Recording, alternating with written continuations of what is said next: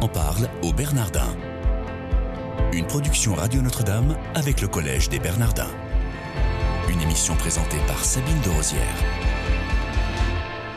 Bonjour à tous, comme tous les matins, on en parle au Bernardin. Nous avons la joie de recevoir aujourd'hui Alain Cugnot. Bonjour monsieur.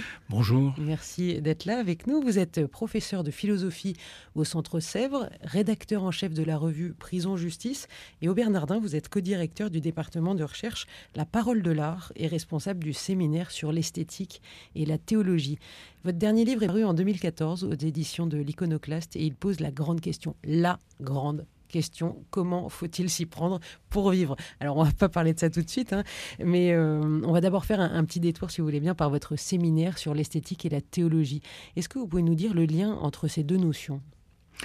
Les liens sont extrêmement profonds, vraiment évidents, et en même temps euh, totalement ignorés ou très peu connus, très peu exploités. Parce que les choses les plus proches sont aussi les plus difficiles à discerner la, théologie, je ne sais pas très bien ce qu'est la Comme tout philosophe, je ne sais pas très bien ce qu'est la théologie, je ne sais pas très bien comment la distinguer de la philosophie. Mais en tous les cas, l'esthétique, je sais ce que c'est. L'esthétique parle de la sensation, de l'aesthésis. Et par conséquent, ce que l'on trouve dans les œuvres d'art. Mais le premier, le premier sens, c'est mais qu'éprouvons-nous au fond de nous-mêmes? Or, cette, euh, cette sensation, euh, ce contact immédiat avec ce que nous éprouvons, c'est le terrain commun de l'art, euh, de la théologie et de la philosophie. Donc le lien est très réel, très profond. Il est euh, d'autant plus important que pour le christianisme, il y a quand même quelque chose qui s'appelle l'incarnation, et qui est le croisement entre le fini et l'infini toute œuvre d'art peut être définie également comme le croisement du fini et de l'infini. Donc esthétique et théologie, vous allez faire comment euh, dans ce séminaire pour, euh, pour faire s'articuler les deux? Nous ne savons pas, nous explorons, nous avançons pas à pas. C'est ça qui est vraiment, vraiment génial, je trouve, hein, dans cette entreprise. C'est qu'avec euh, Jérôme Alexandre, qui est l'autre co-directeur, nous avons vraiment la même conception de l'art, nous percevons exactement de la même façon, avec la même sensibilité ce qui est en jeu, et donc euh, nous nous sommes dit qu'il fallait explorer ce champ. Mais un explorateur, en principe, ne sait pas quel chemin il va emprunter. Vous êtes combien? on est une dizaine. Une dizaine. Alors, et quels sont les profils de ceux qui participent Des philosophes, euh, des militants associatifs, euh, des artistes, des personnes qui ont réfléchi sur l'art, voilà. Et nous aimerions, nous aimerions inviter des, des mécènes, des marchands de tableaux. Qu'est-ce que ça veut dire vendre un tableau? Qu'est-ce que ça veut dire acheter une œuvre d'art? Voilà, on aimerait ouvrir le champ vers cette euh, ou des, conservateurs, pardon, des conservateurs de musées également, ce champ de ceux qui accueillent, manipulent, montrent les œuvres d'art. Quelle est l'ambition en fait de séminaire? C'est sur combien d'années? Deux années. Deux ans, donc jusqu'en 2017. Qu'est-ce que vous aimeriez à terme pouvoir euh, produire ou euh, analyser ou... Euh? On aimerait produire un texte, un colloque, mais quelque chose qui dise ce qui n'a encore jamais été montré, c'est à quel point ce qui se joue dans l'art est exactement ce qui se joue dans la foi.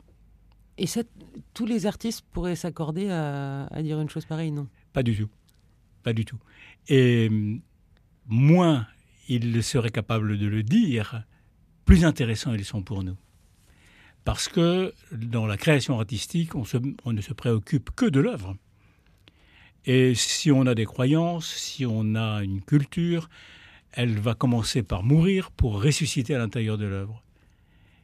Si bien que un artiste croyant, sa croyance risque d'être plus un obstacle qu'une bonne voie d'accès vers ce que nous cherchons. Tout à l'heure, vous avez dit dans les intervenants qui, euh, enfin dans les, participants à ce séminaire, vous avez dit qu'il y avait des militants associatifs. Oui. Des militants de quelle nature? Euh, des, personnes qui s'occupent de faire pénétrer l'art là où il ne va pas, euh, comme dans les prisons par exemple. Oui, parce que vous êtes, c'est un sujet qui, c'est un sujet qui, me préoccupe également. Oui, oui. Et qu'est-ce qui est en jeu dans l'art? Ce qui se joue dans l'art, c'est ce qui se joue à la naissance, à la racine du langage, et qui, non pas ne peut pas être dit, mais qui donne la parole, qui ouvre la parole sur ce que nous pouvons peut-être appeler la vérité avec beaucoup de prudence, parce que euh, c'est un mot assez ambigu en fait, le mot de vérité. Mais euh, voilà, hein, ce qui se joue dans l'art, c'est, ce sont tous les enjeux que le langage est capable de courir. On en parle au Bernardin aujourd'hui avec Alain Cugnot, qui est co-directeur du séminaire de recherche sur l'esthétique et la théologie. Alors, c'est un séminaire interfacultaire entre les Bernardins, le Centre Sèvres et l'Institut catholique de Paris. Pourquoi avoir choisi de mettre en place ce système et comment est-ce qu'il fonctionne? Pour une, double, pour une double raison. D'abord, il est intéressant de euh, rencontrer des sensibilités différentes. Et rien que pour ça, ça valait la peine. Ensuite, euh, eh bien, les liens entre ces trois instances, ces liens ne sont pas si fréquents que cela. il est très très difficile de faire rencontrer des gens de cultures différentes, et là, les cultures sont un peu différentes. Avec Jérôme, nous sommes extrêmement fiers d'avoir réussi à faire cette, euh, cette jonction entre les trois instances. Euh, nous avons d'ailleurs été très bien accueillis dans, notre prétention à, les réunir. Et cela fonctionne d'une manière très simple. Nous tournons, euh, les séminaires ont lieu tous les deux mois, eh bien, euh, nous nous installons tour à tour au Centre Sèvres, au Bernardin, à la Cato. Plus exactement, nous avons commencé à tout, à tout seigneur, tout honneur. Nous avons commencé par les Bernardins. Nous sommes allés au Centre Sèvres et nous sommes allés ensuite à la Cato et puis nous allons recommencer. Alain Cugnot, comment est-ce que vous êtes arrivé, vous, au Bernardin? Recruté par Jérôme Alexandre. Enfin, j'avais déjà des liens euh, ponctuels euh, avec euh, les Bernardins. J'avais participé à des séminaires, j'avais participé également à des colloques. J'avais été plusieurs fois invité. Mais là, c'est Jérôme qui, ayant lu quelque chose que j'avais écrit il y a fort longtemps sur l'art, s'est aperçu de cette proximité que nous avions dans la perception de l'art. Et donc, il m'a envoyé un mail, puisque telles sont maintenant les relations, il m'a envoyé un mail pour me dire qu'il avait envie de travailler euh, sur ce thème de la théologie et de l'esthétique. Pour rebondir sur le titre de votre dernier livre tout à l'heure en, introduction, euh, je le nommais, c'est Comment faut-il s'y prendre pour vivre? Vous avez une recette particulière? Non, il n'y a pas de recette justement, et c'est peut-être le défaut de ce titre, c'est d'avoir. Euh, on dirait qu'il va indiquer des solutions alors qu'il n'y a pas de solution. Et, peut-être même que le fait qu'il n'y ait pas de solution est paradoxalement la solution. parce que euh, la vie est quand même une aventure assez extraordinaire où on avance comme euh, dans les séminaires de recherche. On n'avance pas à pas. Au fond, la vie est un séminaire de recherche et on avance. On avance, on comprend des choses qu'on n'avait pas comprises, on ne comprend plus des choses qu'on avait comprises à un moment donné, et c'est ça le, c'est ça l'enjeu. Alors, qu'est-ce que c'est que s'y prendre pour vivre? C'est être aux aguets et attendre que se dévoile ce qu'on a envie qu'il se dévoile, c'est-à-dire quelque chose qu'on pourrait appeler la vérité peut-être? En tous les cas, le, sens de l'existence, bref, l'accomplissement de la passion, je dirais. La passion avec un grand P? Les deux. Les deux. Les deux. Les passions, c'est un peu Les passions, dévastateur quand même. Ou ça dévore Pas du tout. Non. Non. Une passion dévastatrice, c'est une passion qui n'a pas été poussée jusqu'au bout. C'est une passion, passion c'est ce que dit Descartes. Hein pour normer les passions, il ne faut pas les réfréner, il faut les accélérer. Parce que ce qu'elles cherchent, c'est nécessairement ce qu'il y a de plus vivant et de plus intelligent. Vous avez un exemple? En amour, dans l'exercice d'un métier, dans quelque recherche que ce soit. J'ai pas totalement terminé votre présentation parce que, au-delà du fait d'être professeur de philosophie, vous êtes aussi entomologiste amateur. C'est vrai. Vous pouvez nous dire Le les, les libellules s'appellent des odonates. Et donc, je me suis passionné pour les, pour les libellules. Je les photographie, je les classe, je les répertorie. Et je suis même en train d'écrire.